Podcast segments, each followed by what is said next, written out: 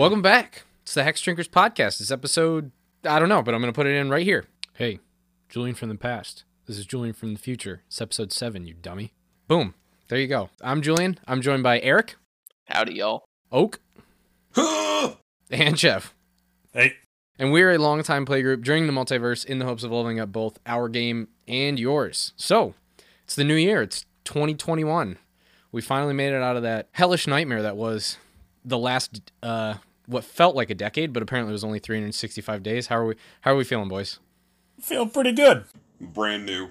Yeah, I, you know, after I got over the New Year's hangover, I felt like, God, just everything, everything's changed for the better. I think. Maybe. New Year's hangover was real. It was the first time I've felt that way in a long time, is what I'm willing to say. Oh, I'm sorry. Are you saying that we're uh we're old and decrepit now that we graduated? I, I am no longer a, a young college frisbee player. I am now an old graduated frisbee player, and Not spry and flexible and able to drink like a freaking tank. the difference a year makes. A year. Anyway, it's New Year's, so we have uh we have some hopes for this new year.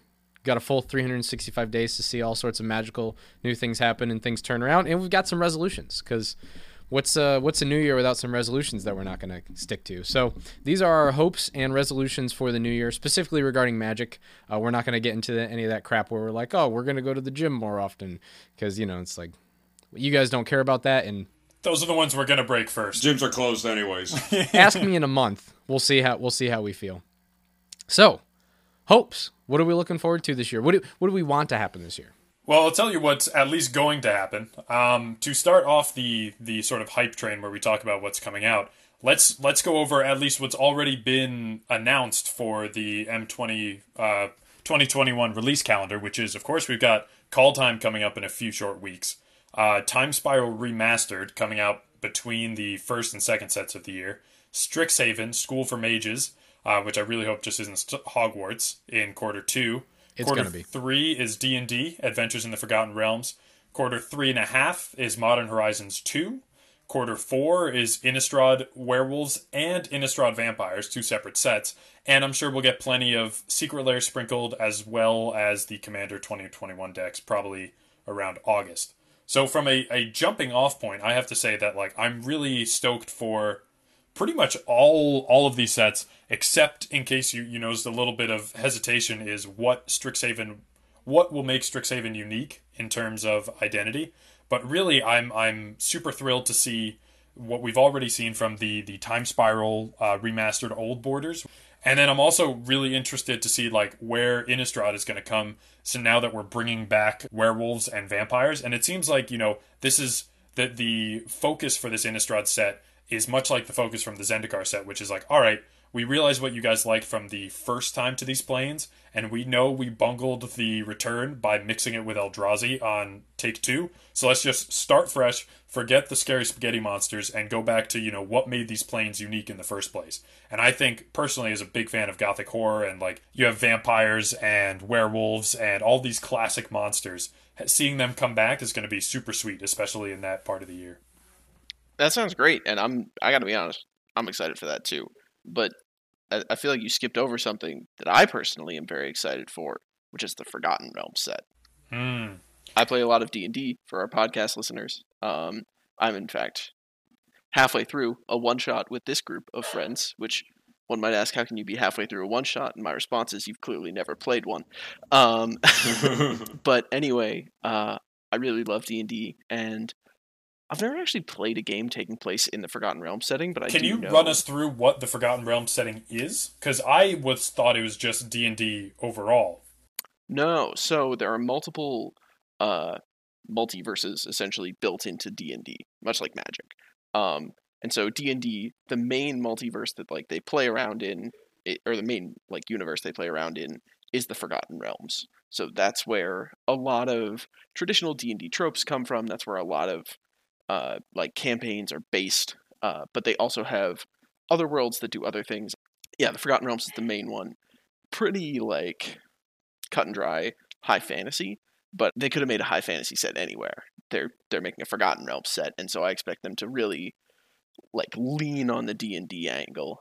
Like I'm expecting cards like critical success, critical failure. I'm expecting a lot of play with if the party mechanic returns, I would not be surprised, but I'm expecting a lot of play with the 12 or 13 at this point D&D classes of like we're going to see a lot of barbarians, a lot of artificers, a lot of bards, stuff like that. And I think that's all going to be great. One of my hopes is that they really lean into the party mechanic because I thought it was very cool in Zendikar Rising, but if they make it like the main mechanic, um, I think it'll be really cool for limited and also maybe we'll finally get enough to make like a really party themed standard deck and also commander deck. I would love to see that. I was going to ask you specifically, Eric, but I know Oak has some experience with D and D too. What we think and what might our hopes be for like how D and D will be brought into the Magic universe? Because I'm assuming D twenties seem a little cumbersome. Like D sixes are relegated to silver border, so I don't think we'll be seeing D twenties anytime soon. So what do you think will be like the merger of these mechanics? Because I know I have a few ideas, but I want to hear just you know off the wall, crazy, what you guys think. Um, I think there's a lot of room for D and D spells to be ported over to Magic. We've already seen like a lot of the terminology from D and D uh, show up in Magic, such as I guess Blink uh, is the example that comes to mind off the top of my head, and you know Counterspell, some basic stuff like that. But um, there's a lot of spells in D and D, and it'd be nice to see the sort of like Magic implementation Versions of them. Yes. Hmm. It'd be very cool to see them almost do like a Godzilla treatment, but with D and D spells, where they reprint reprint Teferi's protection as Leomund's tiny hut, which is a spell where you rest inside this little hut for a day and nothing can come in, and it's it's this magically like impenetrable space, which would be, have like a similar vibe to Teferi's protection. Uh, in terms of actual D and D mechanics, like you said, D twenties are not going to make it to mag to magic on the table. It's just not going to happen. But I think that they could do things with like counters, Mm, um, mhm. like inspiration counters, um, I was thinking that too. critical counters, or something like that, uh, where like you build up to that result or something. Julian mentioned it earlier, and I feel like I want to draw the official word. And this is my hope. This is my number one hope for the D and D set, and it's it's a little out there, but we've had we've had curses, right? That you can play on another player and has a negative Yeah. effect. All right, what I want to see is player enchantments that aren't curses but give you a particular class. So I, I'm, you know, we have the idea that the party, right? Like you, maybe you're the DM and your creatures on the board are your party that you're kind of leading into battle. Well, what if you're a member of the party instead? And so it's like changing where the sort of relationship with D and D lies. And I think it'd be super cool to have enchantments that basically affect you, and maybe they can get counters, like level up counters. We see that come back um, as something that kind of you gain more skills for yourself as a barbarian or as an artificer um, or you know maybe planeswalkers will take that role. But I'm really hoping for some some like enchantments that kind of change the way that you interact with the game in some way that makes it unique and a hopefully balanced effect. Um, but I think that could be super cool. You mentioned level up. I forgot about that, and that should absolutely come into this. Like, like being a DM and saying the words "All right, everyone, level up" at the end of a session, people lose their minds. I think it would be really cool to like if you have a a party and level up mechanics sort of mixed together, seeing like the entire group just get so much stronger so fast would be really cool. Moral of the story: Put Chev and I on the design team for this next set. I know all the cards are probably done by now, but let us put level up and party in and player enchantments that make you part of the party. Two mana instant, level up all your creatures. Don't do Boom. that. Don't do that. That's not. don't do that. All right, maybe I don't belong on the design team. I'll, I'll take some time. Oh. I'll come up with a more interesting idea. Hex, Hexdrinker reprint? Hexdrinker reprint, boys? Hmm. Level up? Hey, a little self promotion right there. Yep. Y'all are hyped about Forgotten Realms, but I'm hyped about the set that's closest, nearest to our face right now, and that's Kaldheim. And my one hope for this is I, I don't I don't care honestly how it affects standard. I don't well, I do care a little bit, but like I don't care about that. I don't care if there's like not any good legendary creatures or whatever, which if there's not, I'll be astonished. But I just need Kaldheim to be metal as all F. They're selling it as the heavy metal set. They had all these metal bands preview cards. They just did the heavy metal Secret Lair, which was not directly with Kaldheim, but like they're like, oh, you like that because we're we're gonna be doing some more of that. You get ready. Y'all know, and our viewers hopefully will end up learning. I love heavy metal. It's my favorite form of music. Huge into that. I want them to really lean into the metal aesthetic. I want them to lean into the overall badassery, the aesthetic in terms of like the funky fonts and lettering.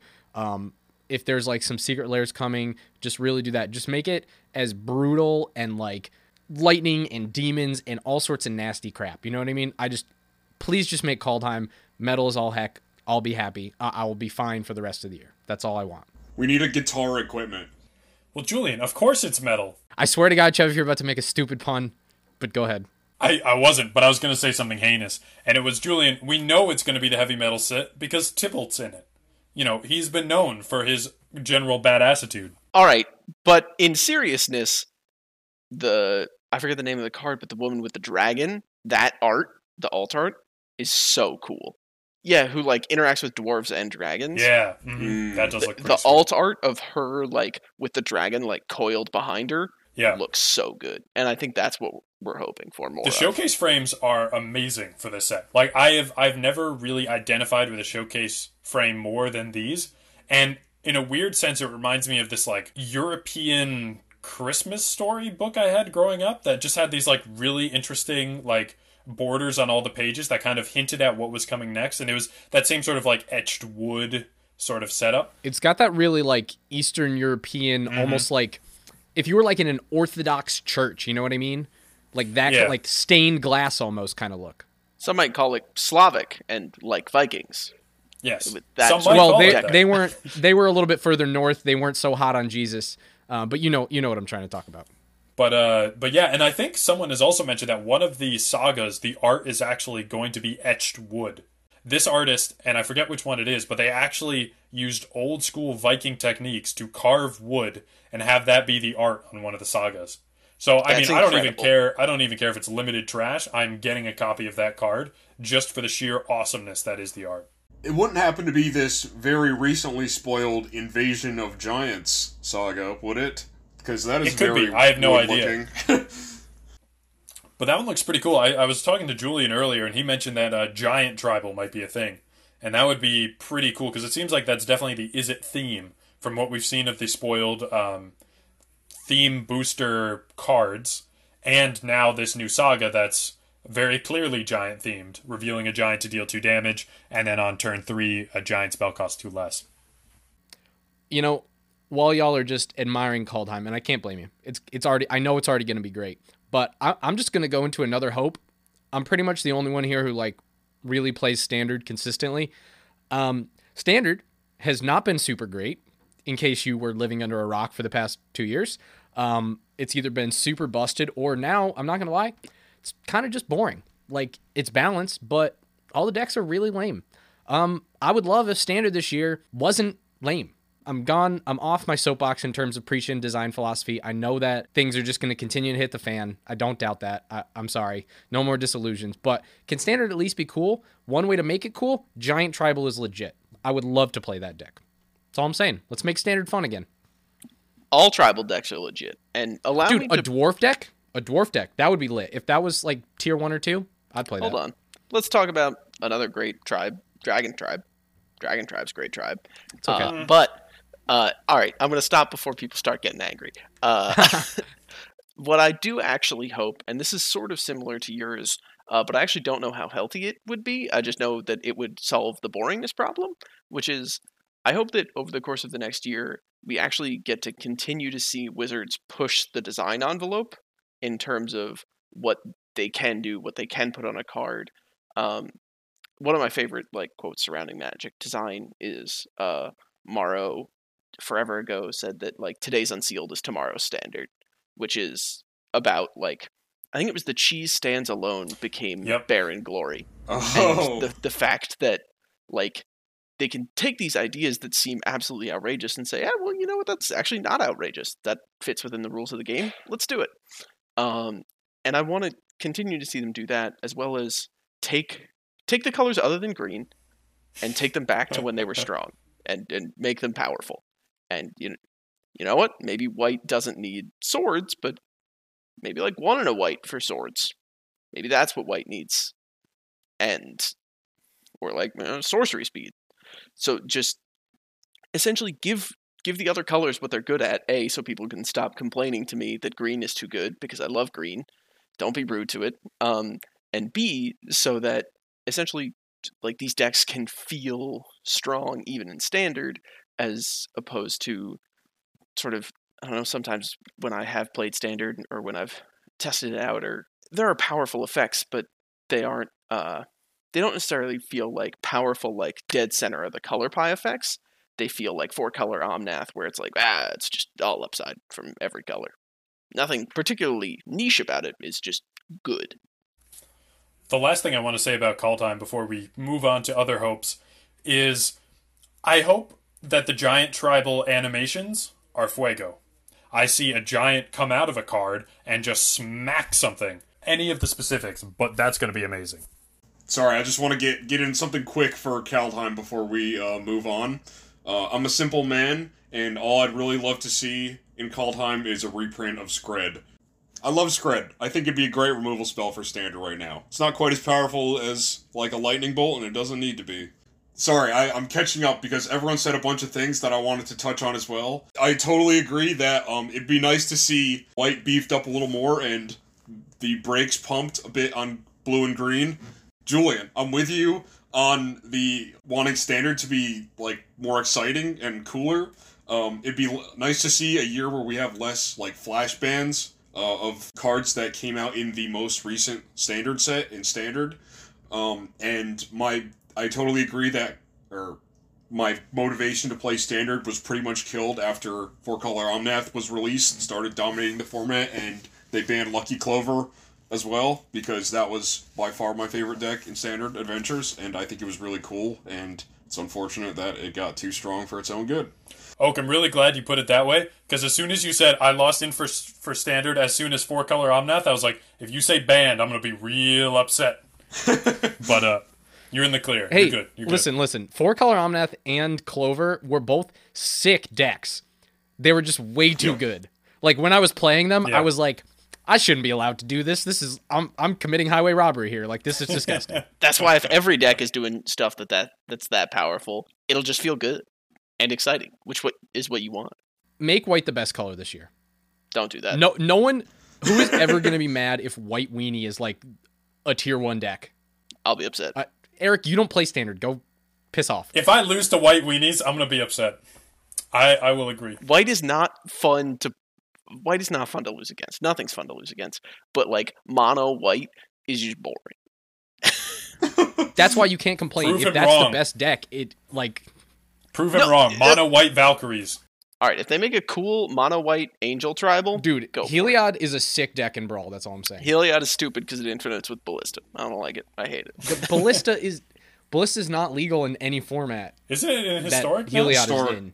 No, It's in historic, Modern. but right? or no, I mean, no, Considered commander, the Yeah, format we play the most. whatever. There's much more egregious things in Commander. I'm talking about any any format where you would be like, oh, Ballista and Heliod. That's that's what I want to be doing. Heliod placed top four at a competitive EDH tournament. Yes. And I just said whatever. We're- That's not what we're talking about. That's what I'm talking Commander, about. Commander is already gone. Com- people do whatever the hell in Commander. People do disgusting things in Commander. I, I'd like to take a moment to talk about lands. I have uh, some opinions on lands and some things I'd like to see for from just lands in general coming this year. um, This is targeted at you, lands. yeah. first I've First got of all, my eye on you. Well, we're talking about Shadows over Innistrad. Um, Shadows and the set that came right before it, uh, Battle for Zendikar, or the block, both have an incomplete land cycle Mm. that I would like to see. You know why I hope those don't get finished? Why? Because they sucked. I will take any enemy Damn. land I can get. so many of my commander decks are enemy two color. Like I need I need all the support. regardless of what you think about the check lands, whether they're bad or not, the Battle for Zendikar battle quote unquote bad dual lands would be great to see a cycle of those. Also, the from Amonkhet, the bicycle lands, the ones that cost two to cycle, they always come in tapped and they have two uh, land types. Would be great to see some enemy colored ones of those uh, because they're fetchable.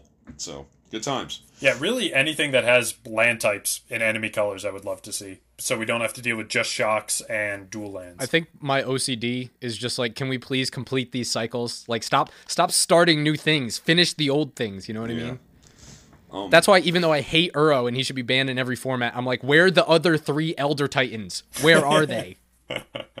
One more thing I got to say about lands, I would I would kind of like if they dropped the full art basics for a while because they're not as special as they used to be, and we're getting them in like every set. I knew you were gonna say that. As Yep. soon as you were like, "I want to talk about lands," I was like, "He's gonna talk about full art basics." Yep, yep. The other No, thing I- is, I, I, I 100% agree. They need to like relax. Basic land art has been like really not good Think in so? like the in in my, in my opinion. I I strongly disagree. Like you look at some of the ones from Fairy Eldraine. I mean, I scenes. I Yeah. think there's I think there's exceptions. Like I I'm I'm a fan of some of the ones from Elgin, but I just I feel like it's been not they've been very like generic almost. You know what I mean? And I like not exciting. I will say, at least for um, basics, there's been a few basics in recent sets that I've really enjoyed. But I, I do think, you know, there's always been a certain number of land, basic lands that aren't as ex- inspiring as the others because it's really up to the artist to make them unique and different. And, but I do feel like the number we're getting in basics hasn't changed much in recent years. But but I mean that's that's personal preference because that's just art. Truth. Truth.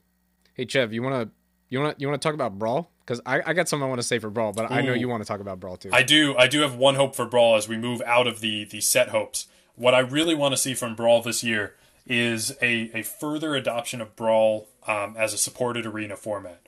Like it seems like you know Brawl came out on the on the arena spectrum last year, uh, and everyone loved it. And then Wizards was like, "Wow, everyone loved it. We uh, we shouldn't make them pay ten thousand coins a month to play it."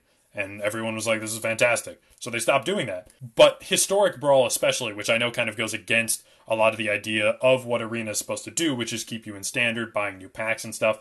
And historic is non-rotating, and we only see that sometimes. And every time it comes up, when you read the state of arena or whatever those addresses are called on. Um, uh, daily MTG, they're always like, wow, so many more people loved Historic Brawl than we thought. We'll have to think about giving this more often. And it's like, yes, because this is the closest to a nice commander experience that we can get on a computer um, that is uh, sanctioned by Wizards. Now, Eric can tell you about the uh, commander experience on MTGO. Uh, the streams that I've watched, it has not seemed ideal. I would not recommend it. You get flamed constantly for doing anything. If you are playing too slowly, people get upset. If you play a combo deck that plays quickly, people also get upset. No one has fun, except I manage to sneak some in there sometimes. I will meet Wizards halfway. We love Commander. Most of what we talk about is Commander. But give me historic Brawl or just more support for Brawl in general on the platform and, you know, recognize it a little bit, and I will be very, very happy. I think one of the best things that Wiz- Wizards can do for Brawl, and I know that this might go sort of against the spirit of the format, but I think there should be a Brawl queue. I think if people can feel some sort of actual progress slash achievement and maybe like win awards or something, or even if there's like small brawl tournaments where you just pay like a thousand gold to enter, and then if you win or like place in the top whatever or something, you get like like if you were doing a draft, you pay a certain amount to get or go in, and then at the end you get out a certain amount. Like if there was some sort of that, I feel like people would be more incentivized to play, and it also might bring other people in who are like, oh, brawl is just like this stupid casual format. You know what I mean? or or lean heavier on the thing I know they talked about last year, which was the kind of depending on who you're playing, have a sort of shadow brawl queue of who's the strongest and who is generally not, and then have them play against each other. And so even if you know you're not getting rewards, maybe long term figure out a way for rewards. Short term, if I'm playing a really competitive deck, find a way to play me against really competitive people. And so that way, like, I still feel engaged because I'm not running my Heliod deck that just runs over whenever someone is trying to pull a Knight's Brawl from Eldraine out of their butt. Like, at least something to make it, like Julian said, something that's just more engaging or intellectually challenging if you want to play at that higher level. Yeah. Well, that's why I think a queue would be good because if if you are if you are winning, either you are some sort of genius and you're like just very good at the technical aspects of the game, or you're playing a Kenrith or a, a Kinnan Bonder Prodigy. You know what I mean? Yeah. So, assumedly, that's how it would work. And honestly, I believe they've said that they're they've in, implemented that shadow pairing sort of thing, mm-hmm. like you were saying. I wouldn't be surprised if it is implemented, but there's just not enough people playing Brawl Yeah, not enough data. to to notice it. Like if you Yep. just went and played four or five games a day, maybe you wouldn't notice that. I just want to say I'm right with you um, there, Chev, with the uh, wanting Historic Brawl to be pretty much permanently available. I was just watching someone else today play uh, just Gisath, or Gisath, Gisath, I don't know, deck, and yeah, man, it was just sick. And then, like, you know, I just want to play, I want to play Scarab God, Oh, Scarab God! I don't even think about that guy. I want to play Gisath, I want to play Itali. All the time. Oh, oh yeah. Okay, I so you beat around the bush and you were like, you know, leading with these other guys, and then you tried to sneak in Atali, like, oh, you know, like if Atali's legal, I guess I'll play him too. You know me. From from an outside perspective, I do want to say this would get me to play Arena. Wizards, I know you're listening. I know you follow us regularly. We appreciate like you supporting this fledgling podcast, and that uh, honestly, I'm a, I'm of the understanding that your entire staff listens. Which again, thank you. Um, They, there are So- seven listeners. High I, praise. I, I just want to go and on record and say if they made a queue or implemented and ideally and implemented a reward system or even just did what Julian proposed and said, "Hey, you make a brawl deck, you say I will pay you 1000 gold, you get in the queue and it has a reward system like draft." I would I I would play more arena in that I would play arena. And I would, I think I would play a lot of it because I like the idea of brawl. I think it's very cool. However, the idea that a historic brawl is like a sometimes thing where like if I were like, oh, I feel I'm in the mood for historic brawl, and I log in and they're like, oh, it's not time for that. Uh, the moons have not aligned. You don't get to play. I'd be like, all right, I'm gonna close this client forever. uh, but I, I I sort of also hope that happens because I would love to do that, and I would love for that to happen, where sort of the the realm of brawl expands and it becomes a more popular format. Although I will say, I just read something because I was looking up to see if they've like concretely given an answer, like Maro has answered one. And they do say you can play Historic Brawl anytime you want via direct challenge. It's called Friendly Brawl. It's not helpful. No. Thanks. All right, so we set up a web client on hexdrinkers.com where we say we're going to match you with someone else, and we are the matchmaking We build our own queue. We run our own elo. We have our own queue. It's going to be incredible. Yep. Dude, I'm not gonna lie. I think it would be sick if eventually we could host our own mini tournaments. And I would love to host like a historic brawl tournament. That would be sweet. What Julian said is actually going to bring out another hope of mine, which is I hope to see Magic really recover from coronavirus as well as possible. I hope to see tournaments come back. I hope to see LGSs recover really well. I hope it's a really clean recovery, and I hope the community is really supportive. Where, you know, we've all been buying singles if we're buying singles uh, from online, and I hope that you know maybe once people get vaccinated and everything's back to normal-ish, everyone goes out to their LGS and says, ah, you know what? I'll take some packs. I'll take a box. I'll take some singles, and can really sort of offer that support. And I think tournaments are a great way to do that, whether they're hopefully not online, but uh, in person. I think that would be super cool to sort of bring that back into the world with people playing Magic together in person again. Yeah. I mean, real pre-releases, FNM, these are things that we haven't had in a long time and at least for us other than commander games, that's our our you know, our biggest form of paper magic, especially as a a unit. One of the things that when uh, when Julian and I were discussing putting Hexdrinkers together was like different ideas that we could take and run with for the the site as a whole. And this was just when Jumpstart had been announced as a concept and coronavirus was not here yet. And I was I was really pushing like, hey, what if we did something like you know when you're out at a bar playing with friends, like what are the best ways to play in that format? Thinking like Jumpstart, and then you know you see Commander Legends came out this year, and it was clear like how much we actually missed from these draft environments not being in person and how much fun we could have had.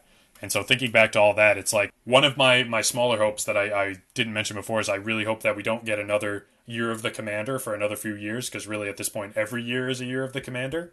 But like seeing how much fun we could have had with those environments, it definitely makes me a little bit aw shucks. Yeah. I mean, I think that's one of the underlying hopes of every person. 2021. Um, every every person, Magic player or not, is that things will get a lot better. And for us, it means, you know, a full recovery in terms of paper magic existing and just people, you know, there, you know, we refer to it as magic, but it's magic colon the gathering, right? Well, we don't we don't have the gathering part. We need we need that to come back. So Yeah. I think that's just a you know a blatant statement that all of this is is really hoping that we can uh, sit Yeah. across the table from each other as opposed to across the uh, internet. Any more hopes before we want to get into resolutions? I want to just rattle one off real quick. Um, and it's time to put away the tissues for coronavirus. It's very sad. Uh, let's get out the pitchforks. Uh, all cards that are over fifty dollars need a reprint right now. Just, that's what Modern Horizons two should do. That's what every set should do. Every set should be like, you know, what? we're going to reprint at least five cards that cost more than fifty dollars. Hey, guess what, Wizards? It'll sell packs. Guess what, people? It'll drop the price of those cards. Everyone wins. Why aren't you doing this, please? Yeah, no, I, I will I will comment like one of the things we've there's been a lot of things that have been tumultuous, I will say, in uh, this year and especially well, especially this year and also in Magic.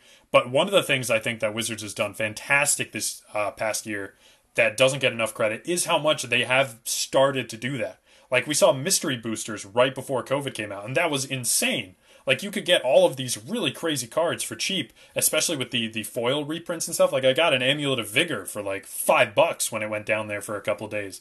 So you get all of these crazy reprints in there. Then they decided, you know what? Let's make the list, and we didn't get to see as much of the list because of the lack of in-person gatherings. But even that was reprinting 1300 cards again where there were all of these old school things. And yes there were some that are bad um, that is how all sets work but there was a lot of them that were super good. And again with double masters came out for out of nowhere like no one really expected double masters to be a thing and that dropped the price on a ton of stuff. So not only are we seeing the high ticket reprints come down in price a lot of the time um, i think when force of will came out in double masters it was like $60 for a time which yeah still a lot but that's half price but we're also seeing a lot of the commander staples especially really hitting the bottom of the bucket and that I, I really hope they keep bringing down the hammer on as many reprints as possible Uh, I totally agree with the sentiment and bringing up Modern Horizons specifically. The first set was awesome. Had Snowlands, had a ton of just like insane cards, and of course, our namesake, Hexdrinker, Hex Drinker. printed at Mythic in Modern Horizons One. I'm I'm super psyched for Modern Horizons Two. All right, let's make some resolutions, boys. Why don't you start us off? Oh, I'm happy to start us off. Uh, let's start off with uh, just a super easy one that should be very easy to do, such as building a deck and signing up. I want to play in March, March, Asa, and Oko Oktoberfest this year. I want to play in both, and I want to have a great time doing so. Uh, I talked about paper tournaments and paper events, and I really want to participate in those as well. Uh, but the the CEDH Discord of people who run these tournaments, play in these tournaments, everything surrounding them. They're all great people. Unfortunately, due to work, I was not able to attend the last uh, Oktoberfest, and I really want to change that, and I really want to like play in these events and have fun, and I, I want to be sort of a part of that online community for this really cool format that I love. These events being specifically CDH tournaments, fan run CDH. CDH tournaments. CDH tournaments run by fans online, prize pools made by fans, put together by the super generous people who host them. Great communities. Please reach out and find them. They do a great job. If you're interested, super cool stuff to watch. They stream it. It's awesome. Word. We will. We are excited for you to uh, go in and take the crown in the name of the Hexdrinkers. Well, I I have a resolution which, if you're gonna play in tournaments, you gotta have a deck. Uh, my my resolution is to brew more. julian could you possibly brew more you brew like 10 decks a week That's so. See, you see, Chev. Back in the good old days, uh, pre 2020, um, I used to brew a lot. I I was always brewing, but I found that with not seeing you guys that often, especially not in person, um, my upkeep of my commander decks in general has been severely lacking. Some of them have fallen into disrepair or I've half disassembled them or whatever.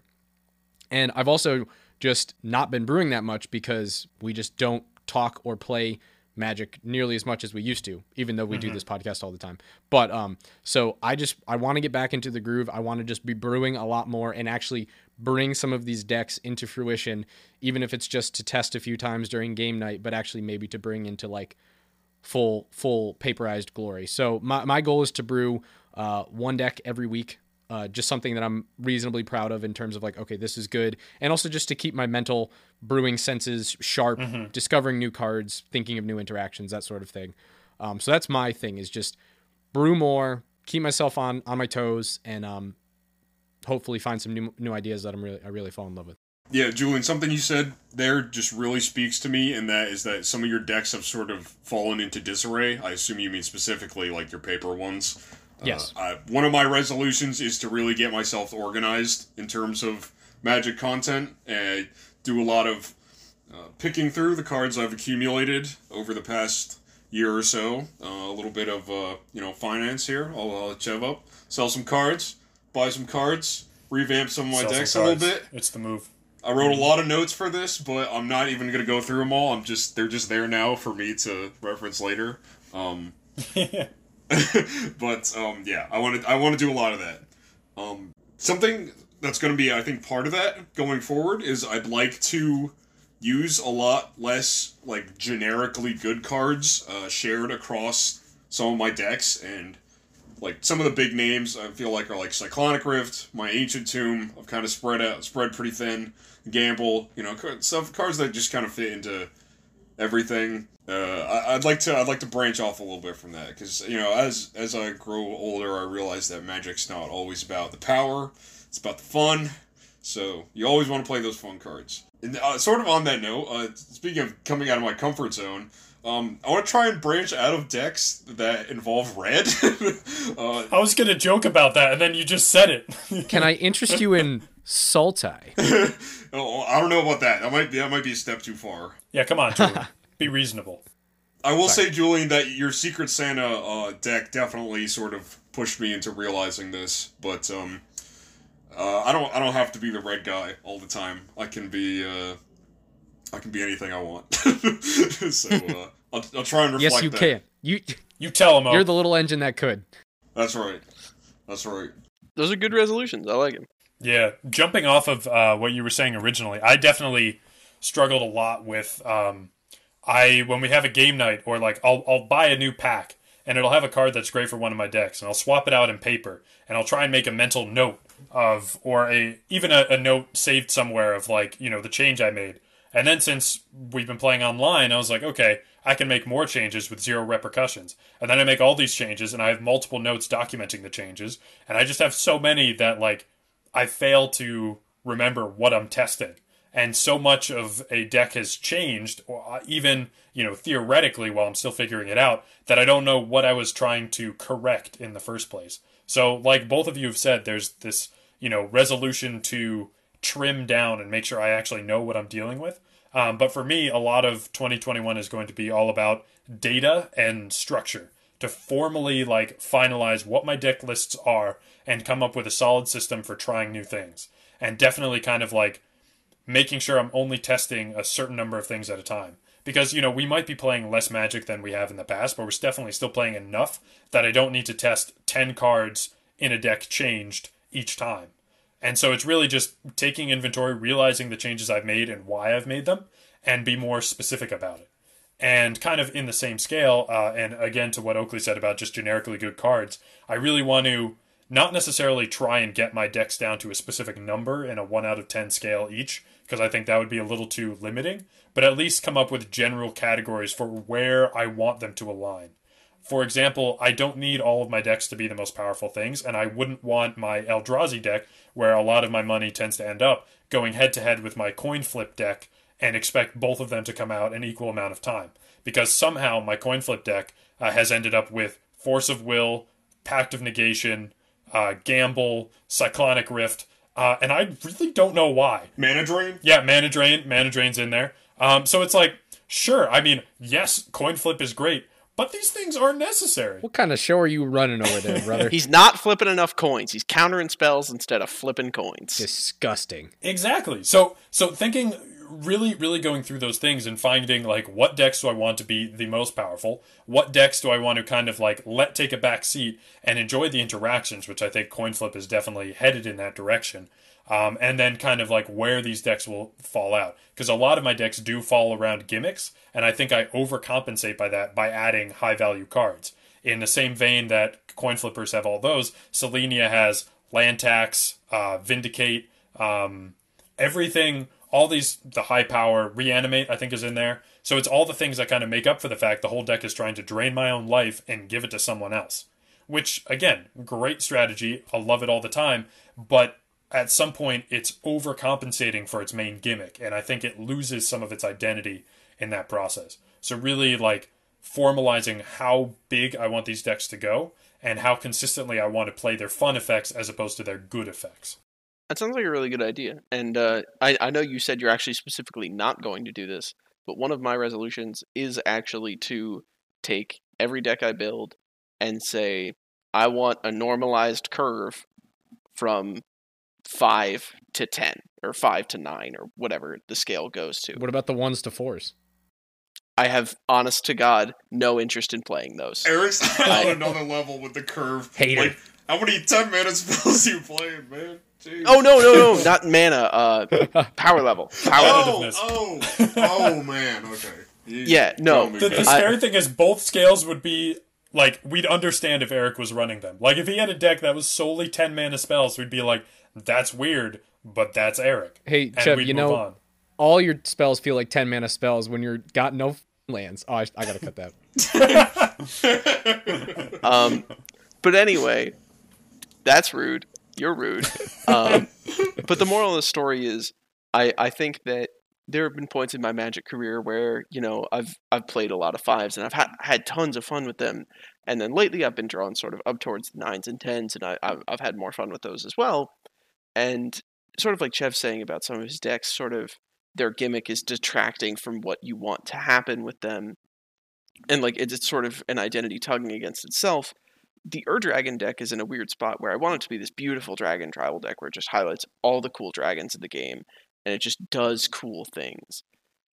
And then sometimes I go infinite on combat steps, and that's weird. And that that's not what the deck should do. The deck should be about how cool dragons are, and it should be about just mowing people down with that raw power, and not with, ah, well, here's some goblins punching a dude in the face over and over again, and here's a dragon that makes mana. Oopsie doopsie, game's over, boys. See ya. It should be, uh, I'm gonna swing for thirty responses. Um, and so I, I want to make more fives and I want to make more tens and more in between. I just wanted to jump off of that and say, like, I know I wasn't going to talk about the notes for my specific decks, but one of the things I like starred on Maelstrom Wanderer is like Maelstrom Wanderer is in such a weird place right now where it's like too good as like a casual deck, but not good enough as like if I wanted it to be a competitive deck. So I really want to like just kind of like shift that away from being kind of like a good stuff deck. I, I might make it elemental themed. Don't we'll we'll preview there. Mm. No, Okay. no deck that's list yet, but we'll have one soon. Um, but yeah, just, just save the good stuff for other stuff that that needs it more, like maybe my mono red deck that I'm gonna that I'm gonna update. I like that idea, and I, I don't know if I'm going to go so far as to actually make assign like numbers, but I, I feel like I'll have a, a head canon. But I, I feel like that's really good for you, Eric, especially since you've been going into the cEDH route, and I feel like we're going to keep harping on it. But fingers crossed that events exist. I feel like we've all wanted to go to some sort of magic event or something, but if we ever show up somewhere and we're playing with people who aren't us for, it's really good to be like, okay, so where are we at? Are we playing 5s Are we mm-hmm. playing sevens? Are we mm-hmm. playing tens? Because then, depending on what the other three or four people say, you have a deck ready for each occasion. You know what I mean? You never want to roll up and just pub stomp some poor kids, Yeah. but you also don't want to roll up and be the one getting pub stomped because you want to play your jank coin flipping deck. You know what I mean? Exactly. So it's good to know exactly where you're falling and have something for each occasion. You know, for that, Julian, coin flippers are now going to be 10. You're going to lose to that Efreet and uh, Okaun every single time. Infinite coin flips. That's I it. live for it. I, I live for this deck. Um, There's this great thing called Rule Zero where I just I can just not play with you if I don't want to, and if that's how you're gonna be, I'm gonna exercise my right. Julian, that hurts. I'm gonna flip the all right, coin. all right. Let's let's not break up the band live on the podcast. Um, I was so ready. I was so ready for the solo album. but uh, overall, yeah, I think that's a great idea. The more we uh, the more we go out and the more we sort of do things on our own and with others, uh, and, and join more play groups and play with more people, which was actually one of my other resolutions was to play with more people. I I love these guys and I love playing with you guys, and I have another like play group that's like semi-active locally where the, like one guy plays a lot of modern and you know there's another guy who's got an EDH deck and there's uh, uh He's got one in like- the attic. He can pull Yeah. it out sometimes. there's a guy with like a bunch of cards that like I think like someone in his family gave him that are from like the era of alpha and like he's got some decks and uh Those sound scary. I don't want to play against those decks. no like they're they're beautiful beautiful jank like he's got You're underestimating how bad He's- early Magic cards are, except for a, a scant. he's got a great uh Kamigawa deck which of course I would be a fan Hmm. with uh the the creature where you reveal your hand and if it's seven forests you get to do something I love that deck. I love playing against it.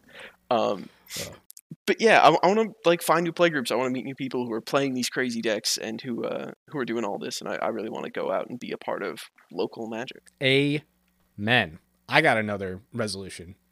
And that resolution is to be aggressive. Be aggressive. My man. I'm the control player. I've said it a bunch of times. And I've just decided that in general, I want to be attacking more. I want to, uh, not that I really pillow fort that much anymore, but um, just, it, you know, board stalls, I'm over it. I just want to be smashing. I want to be just going for it. No more hesitation. Um, and just, you know, getting in there, doing the thing, doing the thing. And I guess also this means probably politicking a little bit less. So Oak is Oak is giving me big thumbs up. But I, I think it's time to change it up. And I, I also think this will go into my brewing a little bit because I do want to explore less tricksy, I guess. More more Borosy. I'll probably be ru- blue, uh, brewing more red decks, and Oak will be shifting away from the red. So I'll fill his, fill the spot. Can I interest you in Naya, the most honest color combination? About what it's about to do to you? I'm brewing a deck every week, and there's 52 weeks in the year. That means I can cover all the different combinations and then some. 10 three colors, 10 guilds, five mono colors, um, Colorless. Five, four five colors. four colors, five And color and colorless. So what? That's like 32, I think. 32. 32. So Yeah, you can so we'll almost be- do it twice in a year. Yeah. Ju- Julian, I'm very glad to hear that, not just because I, I tend to do more aggressive strategies, but also just because I'm doing sort of like the antithesis to that. Not necessarily like, you know, I'm not saying like I'm going to start playing like really slow or anything, but just like branching out from where I've been this, uh, this, well, pretty much since I started. Yeah. I think I think another thing which kind of goes off that, and you just said playing slow, is one of my other resolutions is just to play faster in general, uh, mechanically and whatever the opposite of mechanically is. I don't know, but just like being better at manipulating. Technically. Thematically? I don't. I don't know. Whatever. Yeah, yeah, I'm gonna explain it, so it doesn't really matter what words I use, right? Um, but just the fact of actually shuffling my deck and drawing my cards and tapping my lands and like all that stuff, doing that stuff um, quicker, just so it moves the game along and like, but also in ways of just like being able to shortcut things. So you're like, I'm gonna play this spell and this spell, and I'm also gonna crack, you know, whatever to get like four lands out of my deck instead of doing them individually.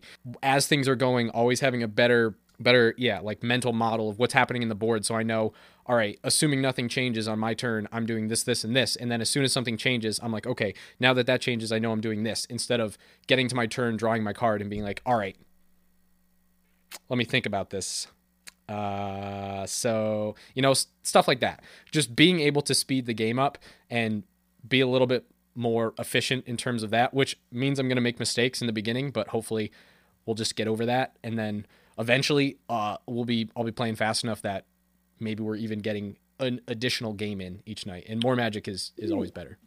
We love to hear it.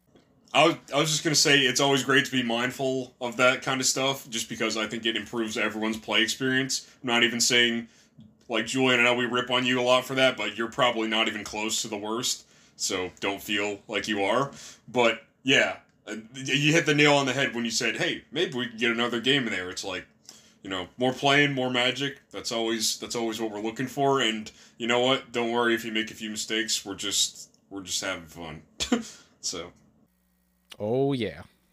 And I, I do want to jump in and say, you know, you said you might make a, a few more mistakes because of this. When I think of it and remember, I often do try and pre plan my turns, look at the board state, and say, this is exactly what I'm going to do. And I think I actually make way better decisions that way because if I want to pre plan my turn, I have to look at the entire board and I have to analyze. Whereas, you know, in the moment, if you're like, oh, like what was in my hand again? Like what's on the board? Like you've just drawn this new card and you have to like evaluate. And you, if you don't have a pre-standing plan, I think you're more likely to miss something. Whereas, you know, if you come up with a plan and then you draw a card and you say, does this change my plan? If the answer is no, you've already analyzed the full board. You know what's happening and you already have a great idea of what's going on. So I think you're actually going to be less likely to make mistakes and make key misses. Love to hear it. You know, Julian, everybody makes mistakes. Everyone Everybody has has those those days. days. Everybody knows what I'm talking about. yeah, we do. We're good. All right, we're done. We're done now. all right, got the podcast, Uh, boys. We're done.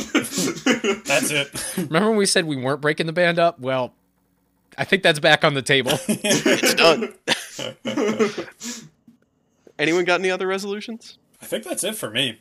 All about data, structure, and then hopefully getting more in. But I will say with uh, Julian, I have been brewing a, a Boros deck as something that's like a non gimmick, just straight attack sort of build.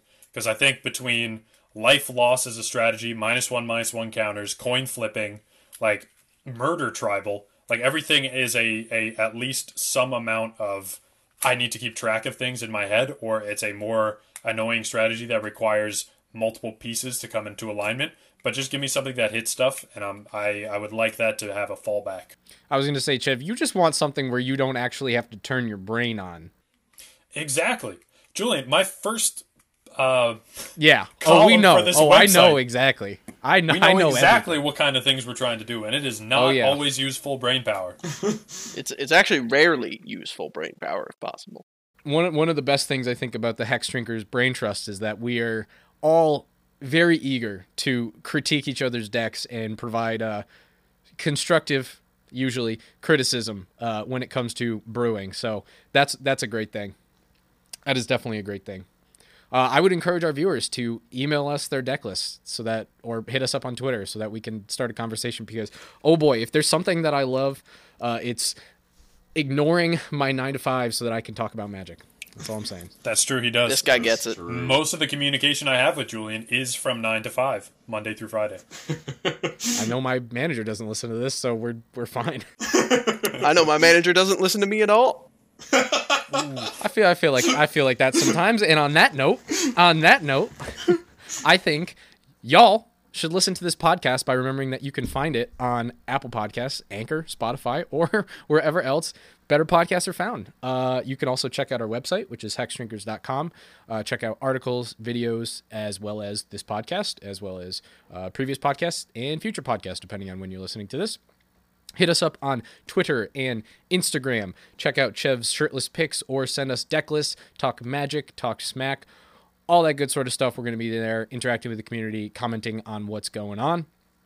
And also remember to check us out on Twitch and on YouTube if you want any form of video content.